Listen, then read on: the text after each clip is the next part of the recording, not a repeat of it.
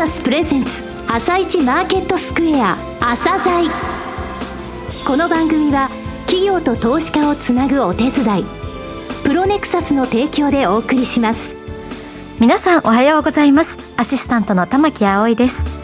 それではスプリングキャピタル代表チーフアナリストの井上哲夫さんと番組を進めてまいります。井上さんよろしくお願いいたします。よろしくお願いします。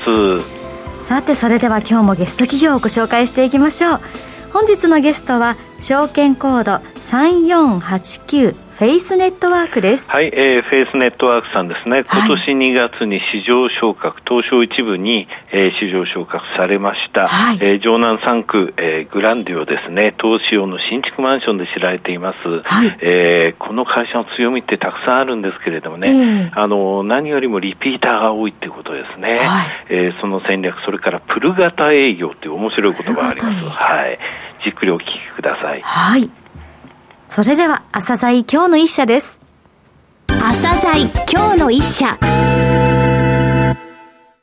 本日は証券コード3489、東証一部に上場されているフェイスネットワークさんをご紹介いたします。お話しいただきますのは、代表取締役社長の八谷二郎さんです。本日はよろしくお願いします。よろしくお願いします。上場されたのが2018年3月。はい。えー、今年2021年2月に、東証一部に市場昇格されました。はい、ありがとうございます。えー、マンショングランディオですね、はい、グランディオの開発で有名ですが、はい、えー、まずは簡単にですね、はい、えー、事業内容をお話しください。会社の創業は2001年10月で、はい、ちょうど創業20年を迎えます。そうですね。うん、あの、もともと私があの、信用金庫で、あの、融資担当者ってことで、うん、FP 業務ですね、不動産の有効活用、うん、えー、相続事業継承という、うん、そういったところをサポートさせていただいてましてですね、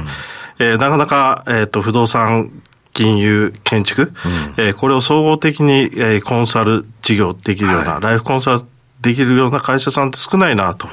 いうのをずっと感じてましてですね、はい、えっ、ー、と、企業を決意して、2001年10月に、うん、えー、起業させてもらいました。当社は東京の中でも城南3区という我々世田谷区目黒区渋谷区を中心に一棟マンションを販売している、うん、えー、会社でもありますけども、ちょうど10年ほど前、2011年の11月にですね、はい、まあ書籍を出版した、はい、えー、ことをきっかけに不動産投資セミナーを開催させていただいて、数多くの方々に知っていただいてですね、そこから、はい、えっ、ー、と、不動産投資事業が大きく変わってきております。まあ、当社の事業内容ですけど、うん、投資用不動産を企画販売する、えー、不動産投資支援事業と不動産マネジメント事業、まあ、この二つがメインでありまして、不動産投資事業の中ではですね、東京の中でも先ほどお話した世田谷区、目黒区、渋谷区、はい、えー、城南3区を中心にですね、新築一棟マンション、グランディオという物件が約170棟ですね、はい、えー、とスタートしております。デザイン性と機能性と居住性ですね、こういったところを叶えた当社の物件の約95%は鉄筋コンクリートの一棟マンションですね。はい、RC っていう。RC の一棟マンション。ねうん、えー、ワンオーナーの方にご提供させていただいているところです。また、あの、当社の物件はですね、入居者の家賃設定っていうのは10万円前後。ワンルーム25平米前後なんですけど、はい、大体1棟あたり最近では20個前後のワンルームが多いんですけど、はい、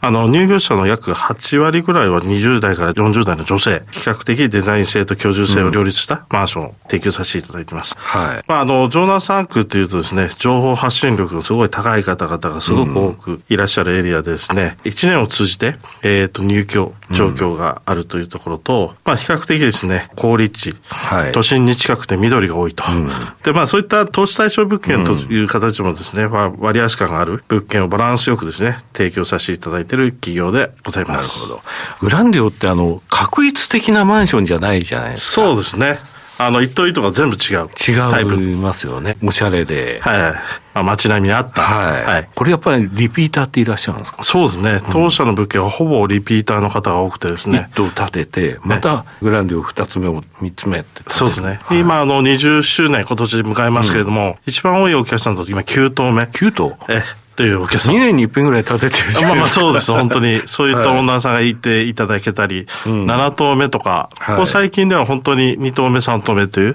ーナーさんが圧倒的増えてますんで、はい、まあ逆に言うと当社の物件を評価していただいて、また次にフェイスネットワークさんと何かお仕事一緒にプロジェクトを手掛けたいとオーナーさんがすごく増えてきていただいてるのも嬉しい限りですね。うんうん、東京ってやっぱり人口減らないですかね？まあ、あの、東京の中でもやっぱり、我々作っている、まあ、あの、世田谷区、目黒区、渋谷区、城南3区って言ってますけど、まあ、世田谷区っていうのは今、約人口90万人、はい、2027年で100万人って言われてますけど、人口もまだまだ増えている。これ、区として見込み立ててるんですよね。あそうですね。ええ、そうなんです、ね、これってなかなかやっぱないと思うんですけど、やっぱそれだけいろんな方々が集うエリア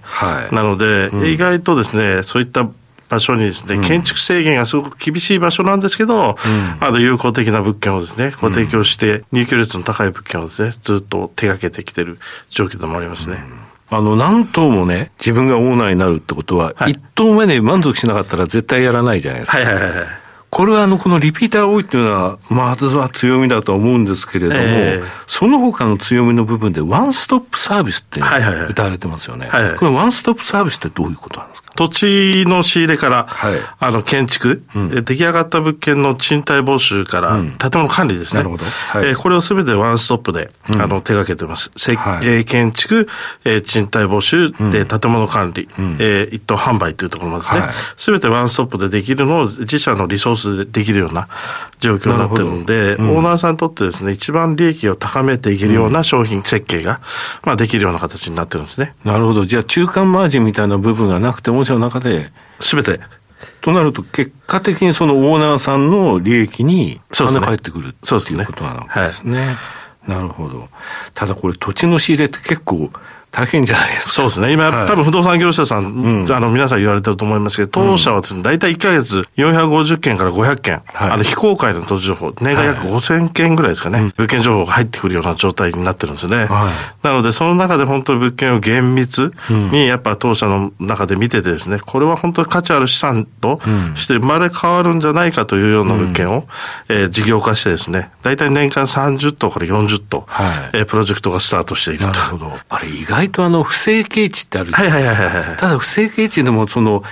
坂道の横の不正形地とか、はいはいマンションとか建てるとすごいかっこよくなったりするんです、ね、そうですね。あの、比較的、あの、我々が作ってる物件ですと、狭小物件とか、うんはい、えー、そういう形の敷縁物件と言われてる、うん、旗沢地みたいな物件とか、うん、高低差があるような物件、まあそういった物件をですね、当社の設計スタッフが駆使してですね、はい、出来上がったマンションというのは、実は景観が良かったりですね。そうですね。かっこよかったりするんですよね。あの、実際デザイン性も飛んでたりっていう、でも実はそれ、建築制限をクリアするための法的なものをクリアするような形の建築物なんですよ。出来上がった時にはそれがデザインになってるという。はい。なるほど、ね、これはすごいですよね。斜めにその、あの、最高の関係で作んなきゃいけなかったりとかありますもんね。都会の場合は。そういったものが全てデザインに結びついてデザインになってる。そういう設計ですね、当社で。はい。先ほどワンストップサービスの中で、一番初めのその設計のところについても、仕入れ、そしてこの設計のところについても強いっていうことなんですね。そうですね。えー、その他にですね、はい、あの、社長のお考えになられる強みってどういったところですか、はいまあ、当初あの、いろんな差別化っていうのをしてるんですけど、やっぱり企画、コンセプトっていうのが当社の強みでもあると思うんですよね。はい、設計なんかですね、当社の物件は約30名ほど、あの、設計スタッフがいますんで、なかなか他の会社さんでは難しい設計物件をですね、当社の自社で開発していくっていうところと、うん、まあ、あの、自社であの、施工チームを持ってるものですから、はい、このあの、設計と施工がスピーディーにできることによって、実際に完成までの事業期間というのが比較的短くて、なるほど。えー、より良い物件っていうのもやっぱり当社としては提案できるというのと、あの、自社で設計がいるってことで、プランニングもですね、大体1ヶ月に3、40件、ボリュームプランって入れてるんですけど、この金額だったら仕入れしても事業化できるというスピーディーにできるところっていうのは当社の強みでもあります。あとあの、会社の社員構成なんかもちょっと変わってまして、はい、大体不動産開発事業者っていうのは6割、7割って営業担当者が多いと思うんですけど、はいうん、当社は約1割ぐらいですね、営業マンっていうのは。営業マン。しかいない会社。ね、あの、御社1回目出ていただいたときに、はい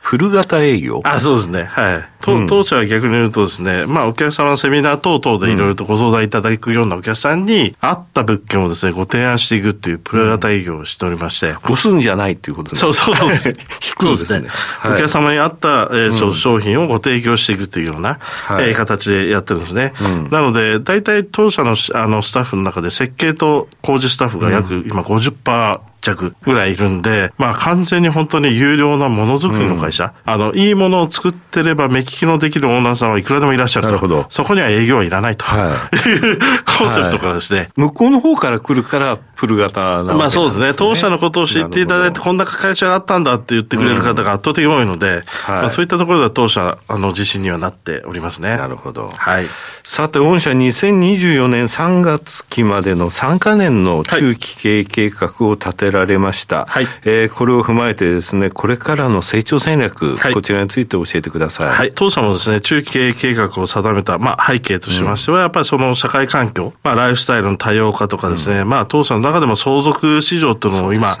もう2兆円というところも、あの、はい、納税額も越してますから、そういったところがやっぱ増えてますそのマーケット。あとは、やっぱ当社のお客さんでも最近ですね、機関投資家、あの、一般事業法人、ね、こういった方々が今ですね、不動産というところのマーケットをすごく興味を持って、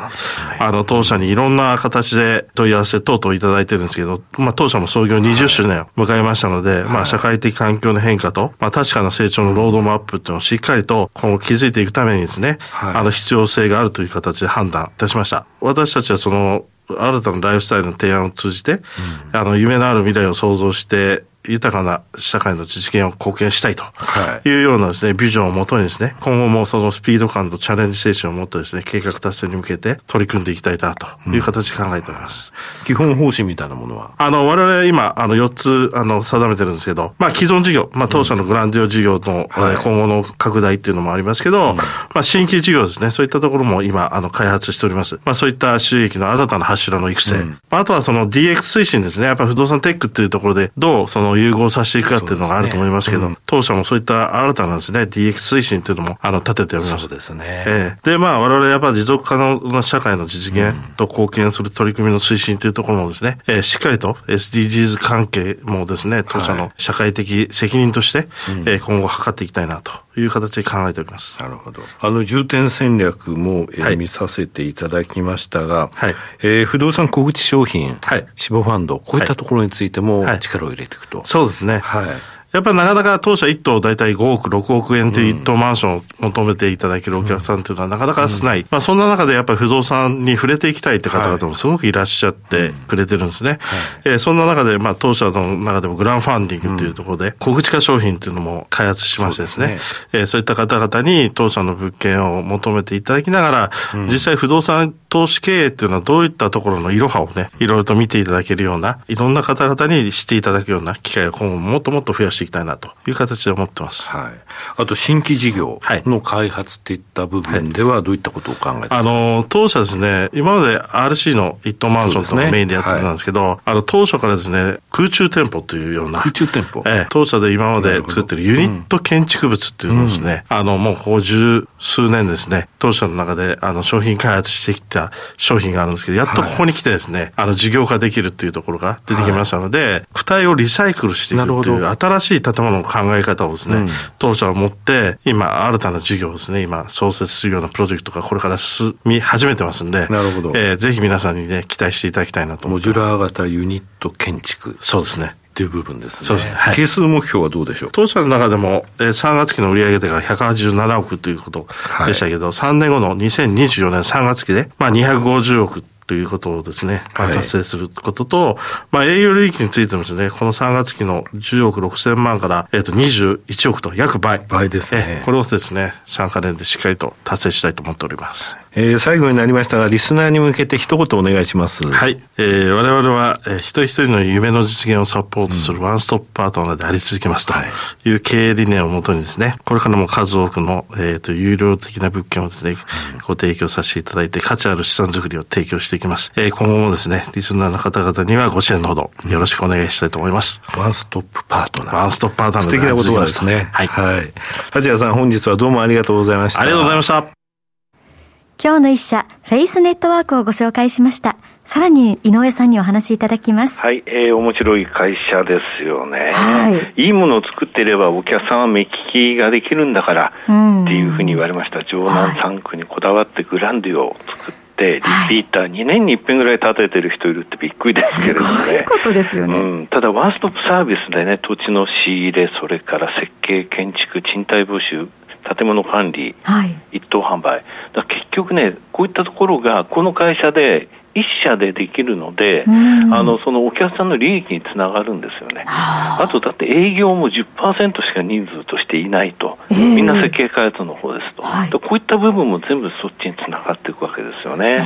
えー、成長戦略のところにもありました小口化、えー、死亡ファンド、それからですね、はい、モジュール、モジュラー型ですね、のユニット建築等の新しい展開、えー、期待したいと思います。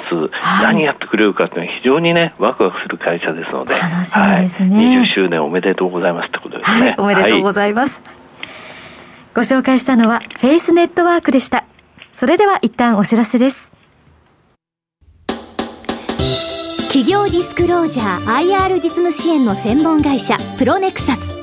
上場企業のおよそ6割2200社をクライアントに持つ。これはアジア証券印刷の時代から信頼と実績を積み重ねてきたからこそ。さらにプロネクサスが目指すのは企業と投資家をつなぎ日本の株式市場を活性化させることです。プロネクサス私たちは個人投資家の皆さんを応援します。井上哲夫今日のストラテジー。それでは井上さん、後半の解説もよろしくお願いいたします。はい、アメリカ市場の高需給状況は全然変わってないんですね。はい、えー、この1ヶ月四半期決算が始まりますよ、金融から、そしてハイテクへと、うん、えー、四六月期っていうのはハイテク結構強いんですよ、いい決算出すんですよって言いましたけれども、はい、まだ来週発表されるっていうのに先回り買いが出てたぐらいだったんで、まあ、先週はね、アマゾンがね、前年同四半期比27%増の売上高を、えー、発表したんだけれどれども、えー、えー、市場予想は30%ぐらいの増収っていうので、27%増で売られちゃうんだよ。今まで3年間っていうかね、11四半期、はい、えー、市場予想を上回ってきたっていうのを嫌がられたりしてね、ただまあ、こういうのはもう一瞬の押しで、ね、今日についても、えー、アメリカ株っていうのはあの強く返ってきたという状況なんですよね。はい、こういった中、日本なんですが、あのこの番組で何回かご紹介した3回り、はい、5日移動平均、25日移動平均、75日移動平均の乖離率の合計が、はい、マイナス10%のところまでやっぱり先週も行きそうになって、えー、えー、先週金曜日の段階であと何十円というところまで行ったんだけど、そこから月曜日大きく上がったと。この月曜日ってね、ここ4週間で3回大きく上がってるんですよ。その理由がね、うん、ないの。見当たらないの。ね、先物を中心とか、そのアンダーパフォーム他の市場に比べてしてたっていうのが、はい、月曜日に、えー、そこのところのリバランス買いっていうものが入るっていう状況になってるのね。えー、ただ外国人のね、あの、先物売りが、あの、アベノミクス相場が始まってから最大、もう7兆6100億円も貯まってるのね、はい、これ計算してみたんですけれども、全部買い戻されると理論上って言いますか、計算上3万5274円まで日経平均いくんですよ、はい、ここまではいかないで4兆円まで買い戻される、3兆6100億円、はい、えー、買い戻されたら2万あ3万1263円。はい、今のプラス5%参加入りが2万8674円だから、まずはそこが目処なんだけれども、ここから1000円しかないんだけどね、はい、その後先物を買い戻しきたいってことですね。はい。井上さん、本日もありがとうございました。それではまた来週もよろしくお願いいたします。この後は東京市場の寄り付きです。朝鮮この番組は企業と投資家をつなぐお手伝いプロネクサスの提供でお送りしました。